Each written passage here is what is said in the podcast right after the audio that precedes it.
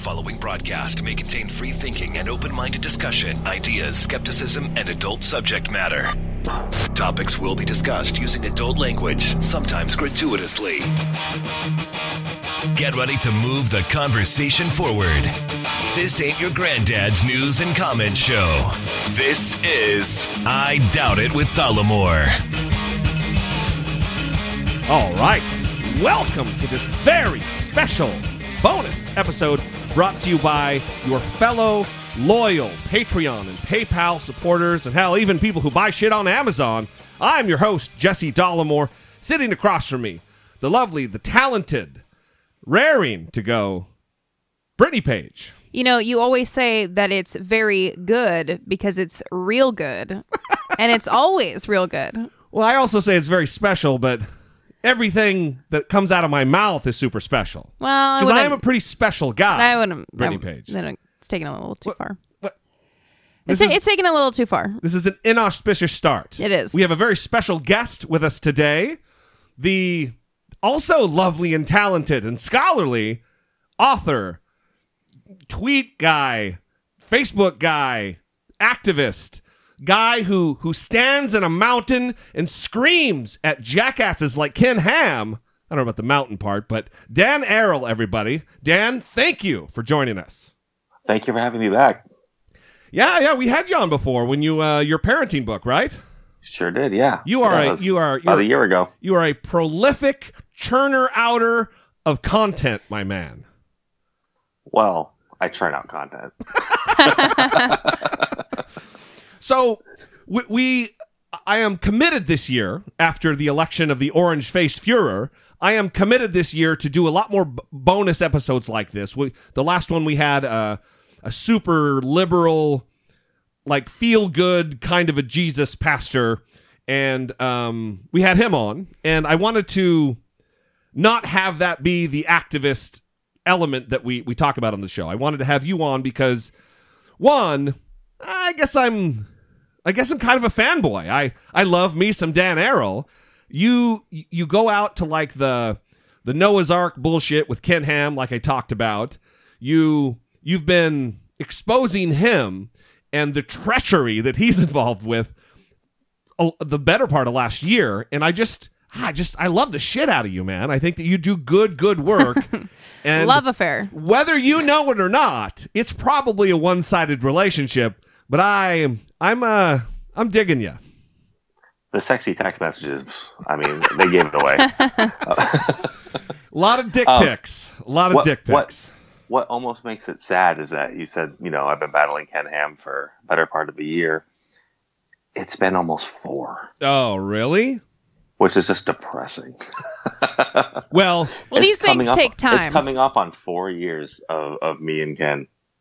I mean, listen. As as oft as awesome as your work is, you did fail at getting that uh, of having that stupid ass arc uh, built. So I have to.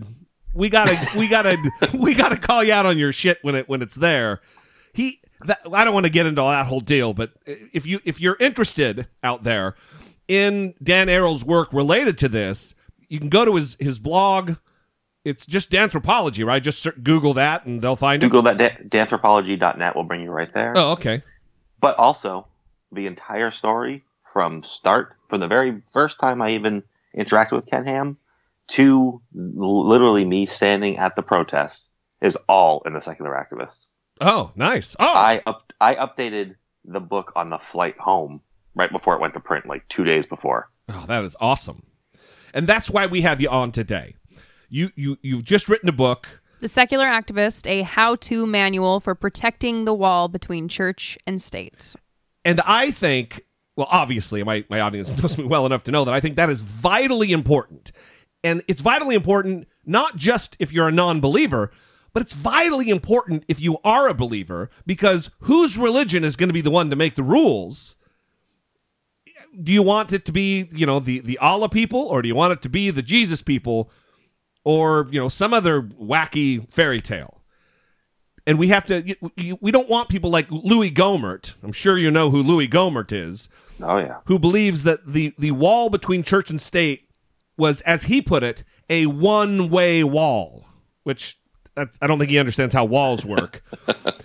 but I want to have you on the show because I want to talk about right now. It's I believe more important than ever with Donald Trump being poised to be our next president to get involved, whether it be at the local level or raising your voice. If you happen to you know do like what we do you know you have a podcast we have a podcast you know everybody and their neighbor now has a podcast. But i think it's important and i would like to get from you what you think the most relevant and effective ways to to become an activist are. Great. So you know, loaded question i know you made, but you made you made a you made a valid point, and so I, you know, wrote the book. This is you know the book came out in on on October first, so election hadn't happened yet. Everything still looked rosy. As far as I was concerned, secular activism was going to take place under Clinton. yeah So it was going to be, you know, pushing things forward, uh, just holding back the religious right. It was going to be about, you know, getting those last hurdles jumped over, uh, you know, trying to pass laws that stop states like Texas from attacking women's rights through, you know, the weird legal system and changing, you know, laws here and there just to make it impossible. Never did I expect we would basically be hitting the reset button and having to start all over again. yeah goddamn And so here I am gearing up for a book tour, and I have a, this talk about Ken Ham and the things we have left to do. And then everything just hit the fan yeah and hard. And on my way to San Francisco, I was frantically updating my talk because I all of a sudden looked at secular activism through a whole new light. It was no longer about, you know, oh, let's just hold the religious right back and let's push these things forward. The religious right is going to be in control now. I mean, they have the White House, they're going to have Congress, they're going to have uh, the Supreme Court. yeah well listen Activism that we know is over. I, I didn't when when when Donald Trump picked Mike Pence to be his vice presidential running mate, I thought, well, I in my head there was just zero chance that Donald Trump was going to be elected, so it didn't really bother me that much. I know that he's anti-science. I know that he's a kook. I know that he goes on the House uh, floor and talks about, you know, evolution being a quote unquote theory in his smarmy, smug ass way. But because I didn't really conceptualize in a real in like reality that Donald Trump would be president, it didn't bother me as much. But now that it's a real deal, it is a big deal that he's the vice president because he is he wants a theocracy. That's that's his mindset. Well, we even got a glimpse of that in the VP debate when that last question was asked of Tim Kaine and Mike Pence, basically saying, you know, you're you're two men of very strong faith, and has there ever been a time where you've had to reconcile your faith with legislation? And Tim Kaine gave a really great response about how he's against the death penalty, but as governor, he had to authorize some deaths under the death penalty, and that was difficult for him. And Mike Pence said, "Yeah, I'm really against abortion." Um, D- didn't fucking answer the question at yeah, I mean, he just he had no conception of what the question even was. He didn't even understand it because, uh, from his perspective, the Christian worldview is the correct worldview, and everyone should be living under that worldview. So l- l- Yeah. l- let's get down. Let's start at the, kind of the beginning. How would you define, loosely define, activism? So I think activism needs to be loosely defined because it can be that person that has 10 minutes a month to just go on Facebook and share an important article and to voice their opinion as to, you know, why there's an injustice happening or why people should care about such an issue and then go on with their day. Yeah, Or it can be that person that devotes 10, 12, 18 hours a day to activism. Because the one thing I hate the most in activism is the belittlement of other activists for not doing as much as yeah. you. Goddamn. And I really focused on that in the book as well. I, you know, look, slacktivism, just just sharing Facebook posts, just sharing a uh, a petition is activism. Literally, and and, and right to secular activism itself and atheism, just telling somebody I'm an atheist when they talk about religion to you, or it comes up in a conversation, just saying, "Oh, I'm an atheist," is activism in this country Yeah. because that can change the perception of what atheism is for those of us, well, not those of I say us as an atheist in general, that cannot come out and be an atheist because they fear losing their job, they fear, you know, their family kicking them out. All these different scenarios that keep people, you know, in the closet of atheism. Just admitting you are one is a form of activism. That's a. I'm glad to hear you say that because it is the, the term slacktivist. Now, uh, if you're if you're a hashtag activist, I do eh, kind of that get that grates on me a little bit um, because really there's no discussion around you know Kony 2012. You're not really doing anything. But if you are sharing articles, I mean, look at Standing Rock right now. It is largely, I mean, largely because of the bodies on the ground, but the conversation wouldn't have seen the light of day hadn't it been for quote unquote slacktivists on Facebook. So I, am I'm I'm uh I'm heartened. Is that a thing, Brittany?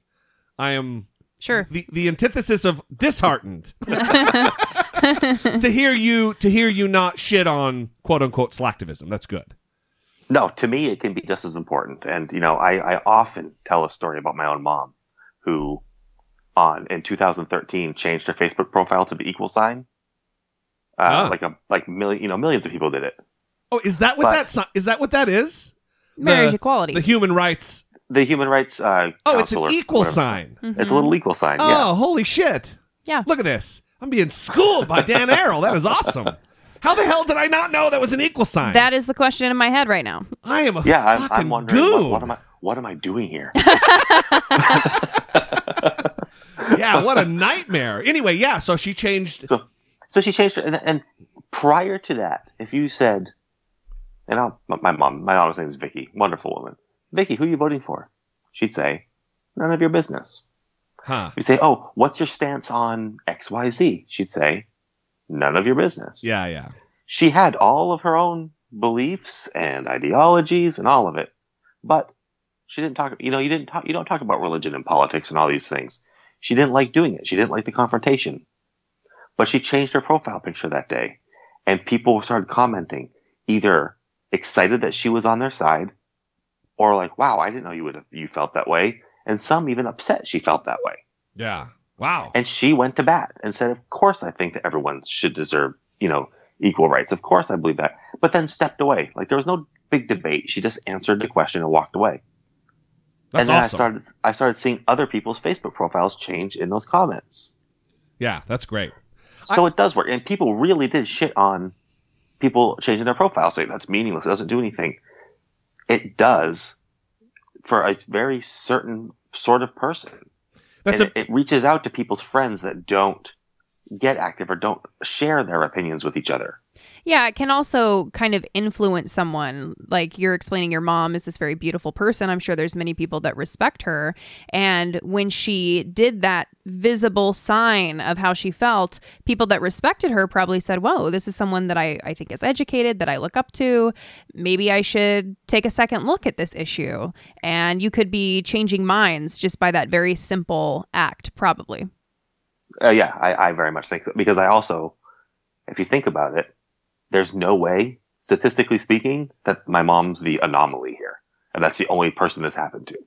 Yeah, we like to we talk about on the show that we don't as far as uh, uh, avoiding an echo chamber.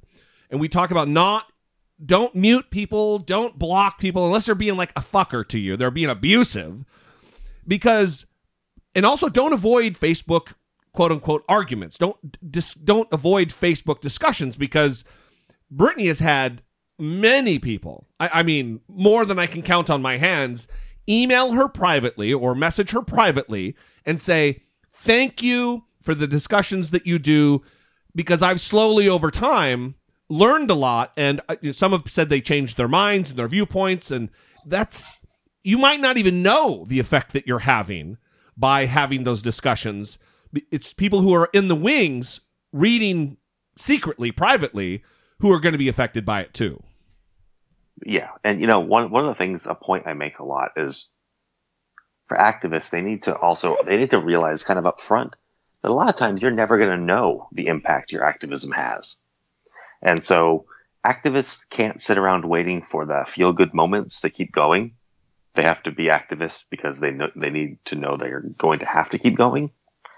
And it can be a slightly disheartening. Sure. So we'll we'll, we'll go with the heartening phrases all night.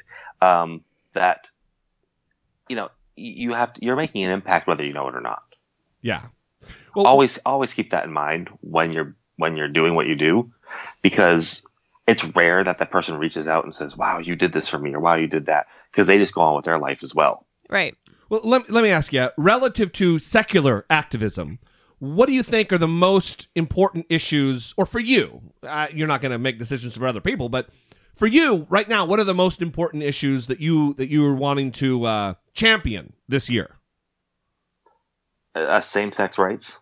I think standing up for the LGBTQ community is going to be, I think, one of the top priorities for me, uh, and I hope it is for a lot more uh, people because you know we just saw Congress last week finally push through their uh, discrimination bill that allows federal employers to discriminate against uh, LGBTQ employees. Yeah. And of course, Obama will veto it when it, if it hits his desk. and I think it already it may have. And this is an older bill that fought its way through and finally got in. But give it two months, three months, four months. This bill is going to come up again.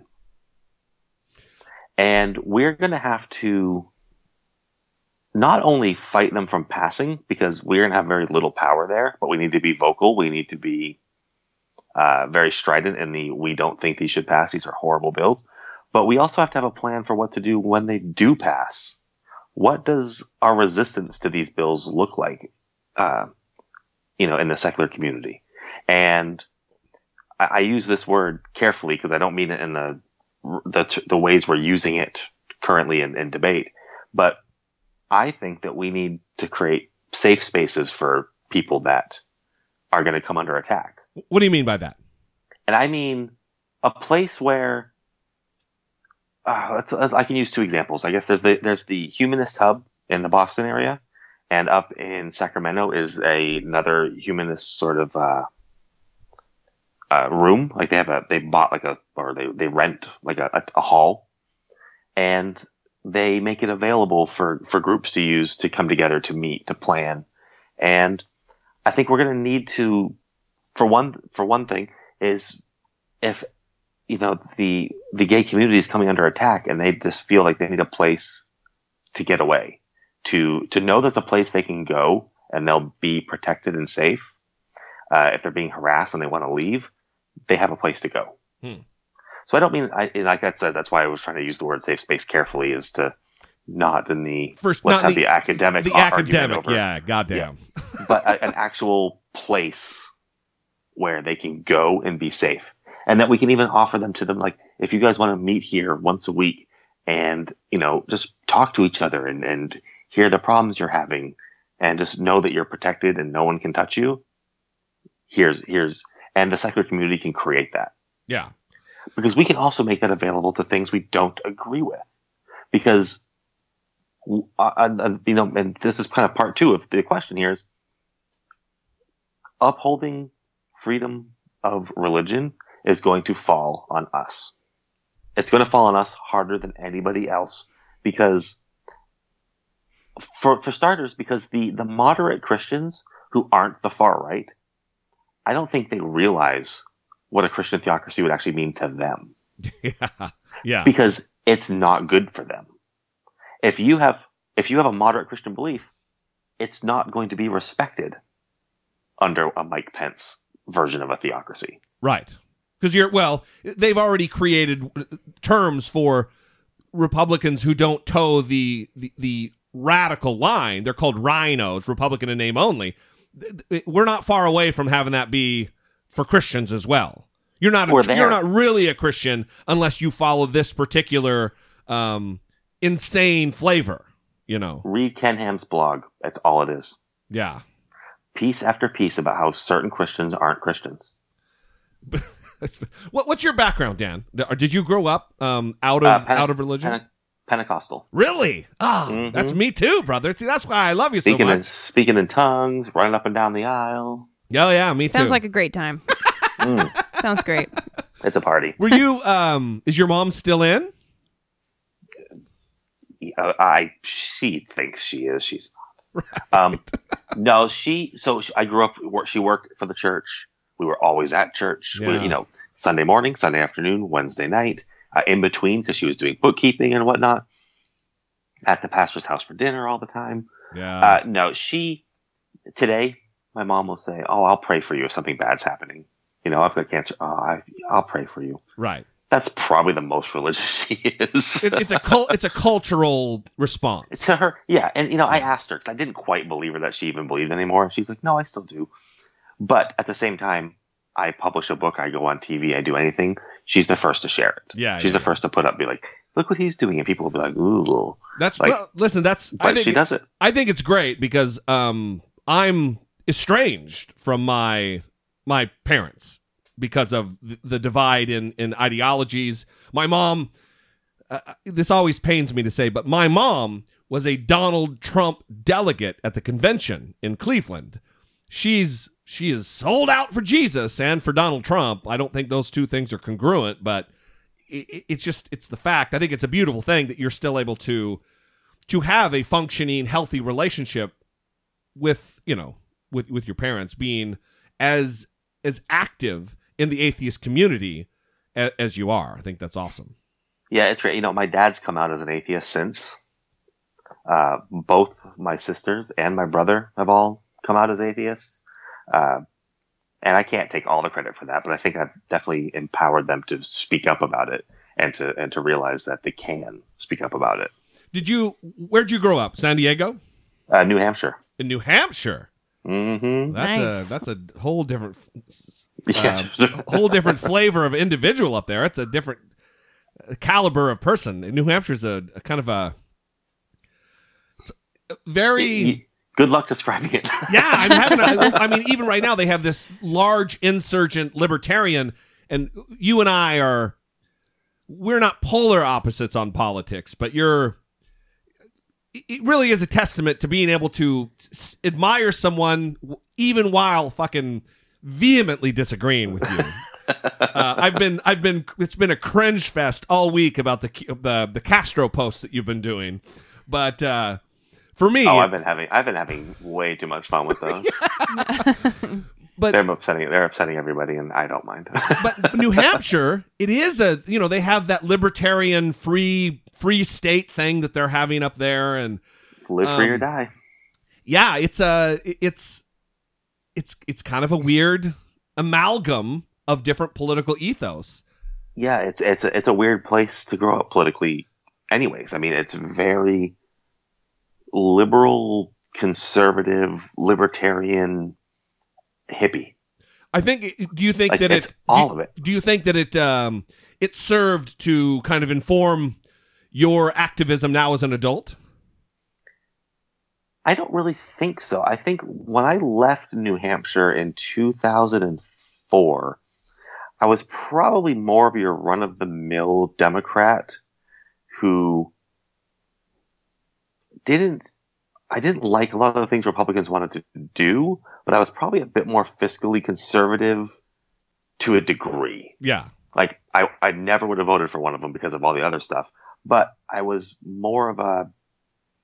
I grew up in a, a part, whole part of my family of very, uh, like when when, you, when we talk welfare leeches in this country, it's a small percentage of people. Yeah, for You know, sure, for sure.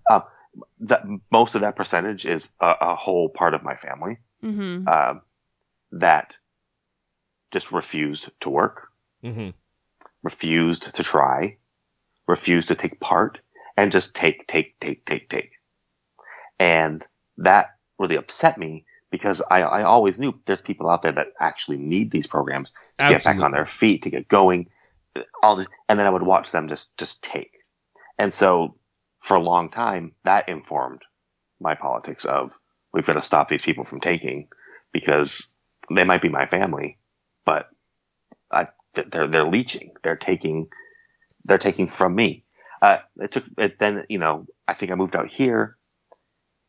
a much different environment in San Diego, much different group of people you end up with, and that's when I started to really learn about uh, the ins and outs of the welfare system. Realize that they're they're the they're the minority of it. Yeah, the, I mean they're They're- dwarfed. It's a a tiny, Exactly. tiny, minuscule minority of welfare fraud.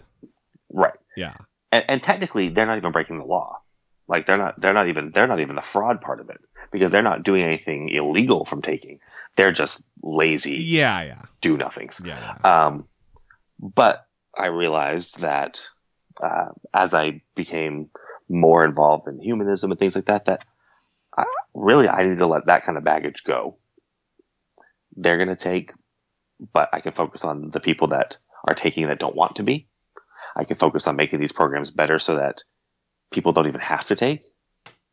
That I could, you know, and I think from that sort of grew my started moving me more liberal, more to the left, more to the left, and now I'm, you know, you you cut me open and and and I, for hammers and sickles come running out. Yeah, of me. you're you're you're beyond the point of no return now, brother. I'm a card carrying member of the Socialist Party USA. I'm on their anti-war commission. I'm on their labor and living wage commission. yeah. Well, well, let me ask you this. I think this year, I guess I'm going to ask you a question by making a statement. this year, I think that it's going to be vitally important, especially if they start rolling back rights for LGBT and these different marginalized populations. Black Lives Matter. I I think that civil disobedience is going to be something that I am really starting to take a closer look at because that I'm I'm very fond of the, the the quote. In fact, I have it tattooed on my goddamn body like an idiot. But the the the only thing necessary for the triumph of evil is for good men to do nothing. I firmly believe in that sentiment, and I think it might take a very active approach in the civil disobedience realm to be sending messages to Wall to Wall Street to um to Washington D.C. and our elected representatives. Same thing. Yeah, yeah, right, exactly. Every single day. The resistance to Trump isn't just a hashtag or a catchphrase.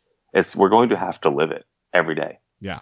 I mean, and, and look, if you need proof that direct action works, and you don't want to look back to the 50s, and you don't, you think it's too long ago and time is different, I get that argument all the time. Look, direct action works.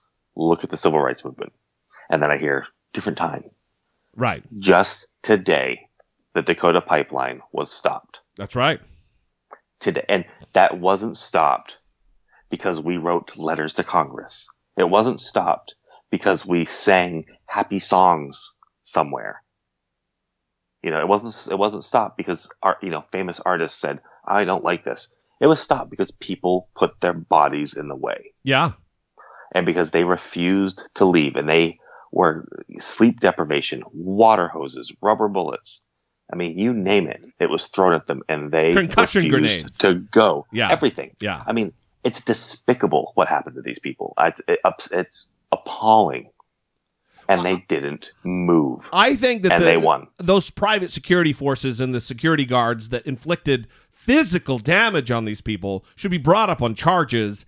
It should be something that this Justice Department does in the last, you know, waning weeks of the administration because crimes were committed against these people and well Crimes were committed by federal officers, too, though, because states in the surrounding area were sending troopers. yeah they were sending vehicles and weapons and resources to do that. I mean, this was a full on assault it does show on Native Americans. it does show that activism works though hmm yeah Oh, it was. It is standing proof that by standing up and and physically getting in the way, yeah and it's you know a lot of times they they we've talked about um, you'll see it online constantly. Oh, Trump wants to ID Muslims. I'll be a Muslim. That's a wonderful uh, solidarity act, a, a wonderful statement. But the most compelling thing I've seen so far that really just kind of resonated with what this is about was a tweet. And it said, First, they came for the Muslims. And I said, Not this time, motherfucker. yeah yeah yeah i'm all over that i mean and, um it's, and it's because if Now, I'll, I'll use the Muslim thing as an example because I don't quite think this is something that's going to happen in the in the way that we perceive it. Because I think most of Congress wants to be reelected at some point in their careers, Right, right. and they realize that Trump's completely insane registry ideas would destroy them forever. We we know the path this leads to, and they know the path this leads to. Uh, but the if using it as an example, I think is powerful because if they come to register Muslims, it's not about me putting my name on the list. It's about your ass getting to them through me. yeah. They- they- You're not touching a single one You're of them. you're speaking my language, brother. Yeah, that you're you're you're you're churning up emotions in the the former Marine in me, and I'm uh I'm on board with that kind of talk. I'm I'm it's important. I, I think that especially where it relates to the separation of church and state and the government kind of staying out of out of that business, it it, it shows up. Listen, i- i- as as many things as France does right. I think that their knee jerk freak show reaction to like the burkini and all that isn't a path we want to go down. We don't want to start banning items of clothing that are of religious nature. I think that keeping the government out of it from that angle is also just as important of keeping religion out of government. Exactly, and it, it comes back to what I said about us being the the the the big the biggest fighters for freedom of religion because I want every woman out of a burqa, out of any sort of headdress they can, but I will reason them out of oppressive clothing. Right. I will not legislate them out of any of it, ever. Yeah. I will never say they should they they can't wear it. I want them to take it off on their own and realize through their own will that they don't have to wear it. Right. And because they have every right to wear whatever they want. If people want to wear colanders on their head and call themselves Pastafarians, I think it's weird still. Ah, yeah, me too. Uh, if but I don't care. I honestly, if that's what makes you happy, and you're not making me do it, or telling me that you think I should do it, or or lobbying the government to tell me that I have to do it, then do it. If you don't hurt anybody else, and honestly, if you're not hurt, I, I don't want people to hurt themselves. But like to a degree, I mean, I think oppressive clothing hurts yourself, but it's not physical. Like I'm going to die. But I don't want. I don't want the government telling me what I can, can't believe, how I can and can't dress, and coming into my home and, and dictating it that way. Well, it's it's it's much akin to the the Rowan County Kim Davis bullshit and the gay marriage thing. It's who cares? You, Brittany screams about this all the time that you don't have to marry someone of of the same sex. It, it's allowing someone else. I, I guess I could let you talk, Brittany. I'm well, speaking of Ken Ham, I just saw him post something on Facebook about how, you know, they aren't anti anything and they're pro God, um, pro this, and that it's actually the LGBTQ community that wants to force its beliefs on to Christians. Ugh. And it that logic is just so strange to me because you know, you're not losing any any rights. Christians are not losing anything. They're not being forced to do anything. It's the LGBT community that is losing something because the Christians want to force their worldview onto them. So I think this is an important conversation. And in terms of the book, giving ideas for how people can be activists, how they can stand up for marginalized popula- populations, I think that's very important, especially now. Yeah, I think that's because the, the the end of the the whole thing wraps up into this, and I almost kind of regret not saying it earlier when you asked, you know, about secular activism. I think all activism, honestly, from this point on, is probably going to be secular activism because the biggest things that Trump wants to accomplish, the biggest things that Pence wants to accomplish, all come from the religious right. Yeah. They're all, I mean, even their immigration policy isn't an anti immigration policy, it's an anti Muslim policy. Right. Even They're- even climate change. Climate change. I mean, because he- the, the, at the end of the day, secular rights are human rights. Yeah. God, it's awesome. That's That's- a, that's that's a drop at the end of the show, Brittany, right there. Secular rights are human rights. That's that's it. Thanks for doing the work for us, Dan. I mean, really, like, what else is there? Yeah. I mean, because if if secularism doesn't involve human rights, then what what's it good for? Yeah. I mean, uh, it, I mean, I mean, I just in the top, top of my head popped in, you know, Mexican immigrants coming up here. These are people that's looking for a better life. They're looking for food, shelter, and care. And, And- and they better our society. They better our communities. Oh, they better our economy. You better believe they do. I, I live in San Diego, California. I can attest to how much better they make this place. We're we're we're up, up the road, brother. We're in Orange County.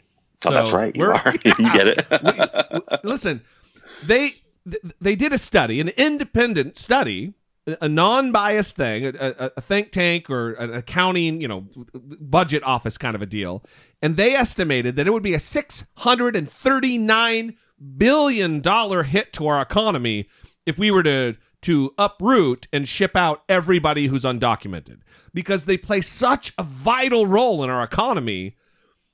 Those are people we should be standing up for too. Every day. I mean, yeah, I'll say it again. Every single day. Yeah. because they are. I mean, it isn't just that. Yeah, you're right. It isn't just that they are people that are looking to, for a better life. We need them Yes. probably more than they need us at this point. Absolutely. They may they they're coming here for their own. You know, I need I, I want to leave here. That we're struggling and and you know much of much of Mexico is still very third world, and they're coming here for a better life. But we need to realize that that's that that's actually us that need them to keep coming. It is one of the things that Jeb Bush said during the campaign in one of the debates that he caught hell for from the rest of the Republican field. But they do come here out of love. It is Mhm. for love of their family and wanting a better life for their kids. And as an ancillary benefit, you know, we we don't have to pay extra for our fucking strawberries. It's it's a symbiosis that we need to embrace even from just a practical standpoint. It, it is it is a human rights issue. But if, if you don't if, if that scares you out there in audience land, then look at it pragmatically from an economic standpoint because that is also, you know, super uh, huge. It would be crippling to our economy. So, anyway, I will I will step down off of the soapbox. No, never do. Right. Well, that would that would go against the entire point of this interview. We're going to, we're gonna we're we're all gonna be carrying around soapboxes every day. That's awesome. We have a lot to do. Well, listen, uh, I I'm gonna I'm gonna wrap. I, I really appreciate you coming on. I I want to plug. You got all kinds of stuff because you're the hardest working man in showbiz. you everybody should go out and and one if you're interested in in not just secular activism but also uh, Dan's previous book is Parenting Without God, which is fantastic. Both of these can be found on Amazon. Parenting Without God and The Secular Activist, a guide, a how-to guide for protecting the wall between church and state. Go follow him on Twitter at Dan Arel. Go to his blog, danthropology.net. Go subscribe to his podcast. You have awesome guests. In the short time that you've been doing your show, you've had some awesome guests. It is just Danthropology on iTunes and Google Play. I'm assuming Google Play. Yep, Spreaker, you name it. Yeah, everything. Just go go out there and uh and show him some love. Also, Patreon. Go support Dan on Patreon, just like you do us. It is patreon.com slash danthropology. You nailed down the danthropology. That's great, man. Oh, it was the wittiest thing I've ever come up with, and I'm holding. I'm sticking to it. we have I didn't come up with it, but we have a segment on the regular show, not the bonus episodes, called Dollemocracy. You know how like the Daily Show does Indecision 2012 or whatever. One of Brittany's lifelong friends came up with Dollemocracy, and it uh, it stuck. So we're uh, we're keeping It stays. Yeah, I'm, I'm naming everything to anthropology from now on, just because it's. I'll, I'll never top it. yeah, it's awesome. All right. Well, listen. Um, if there's anything else that you ever need from us, if you if you you're plugging something else, you're not really plugging. I I I begged you since I'm a fanboy, but uh, we would love to have you back on because it's riveting, it's engaging, and it is important like nobody's business, especially now. I'll tell you what, you have me on post inauguration and we'll go over what we have to do. All right, Dan, thanks a lot, buddy. Thank you for having me. Well, that was great. I really like him. I think he's uh he's a smart guy. He's he's got his finger on the pulse of what exactly is going on because as far as activism goes, he's he's a hell of a lot more active in getting shit done than than you or I. Uh, yeah. I mean, we we got the show and we're we're vocal, but he's actually on the ground and I think maybe this year that's what it's going to take is actually getting your ass off your couch and going and doing something. Getting in there and mixing it up with people. right? Well, that's your style. You love to mix it up. Uh, I do. I do. All right. Well, we are going to end it there.